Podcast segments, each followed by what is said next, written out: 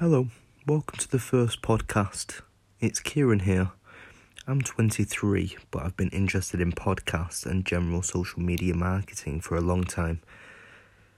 My love derived from watching the soon to be called YouTubers making videos in their bedrooms. I'd watched the likes of Charlie is So Cool Like and Nerimon, along with Carrie, Phil, and Dan.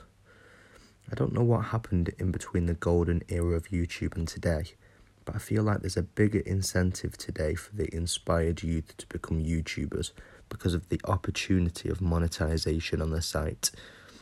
We see YouTubers buying houses, cars, and expensive jewellery, but we don't see the same drive and spontaneity as previously because everything has been done once over by someone else. Nowadays, everyone is a YouTuber, and the overall perspective has changed since the early 2010s.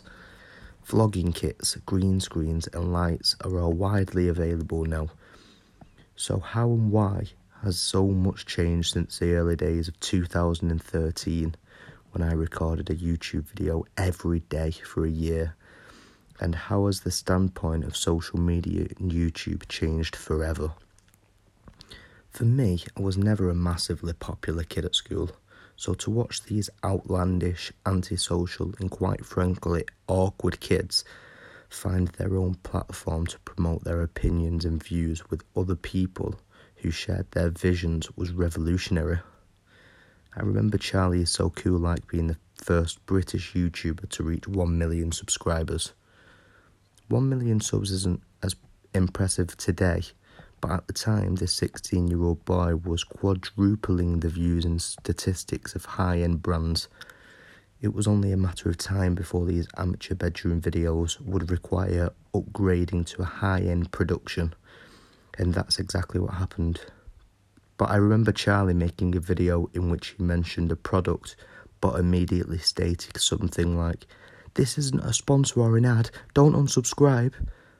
The world's eyes didn't like the thought of being preyed on with products being sold on a channel which was free.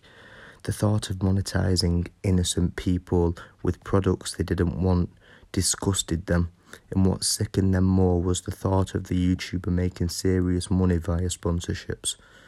But within five years, the world's eyes had become numb and their standpoint shifted. Now every YouTuber has ads in their videos or on their social media, and the world is understanding. I'm not saying this is right or wrong, it's just interesting to watch the development of a site and also to see how people's opinions on YouTube has changed.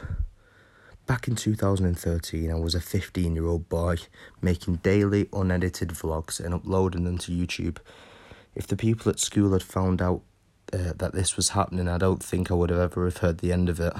Compare that to today in the life of a child in today's social media era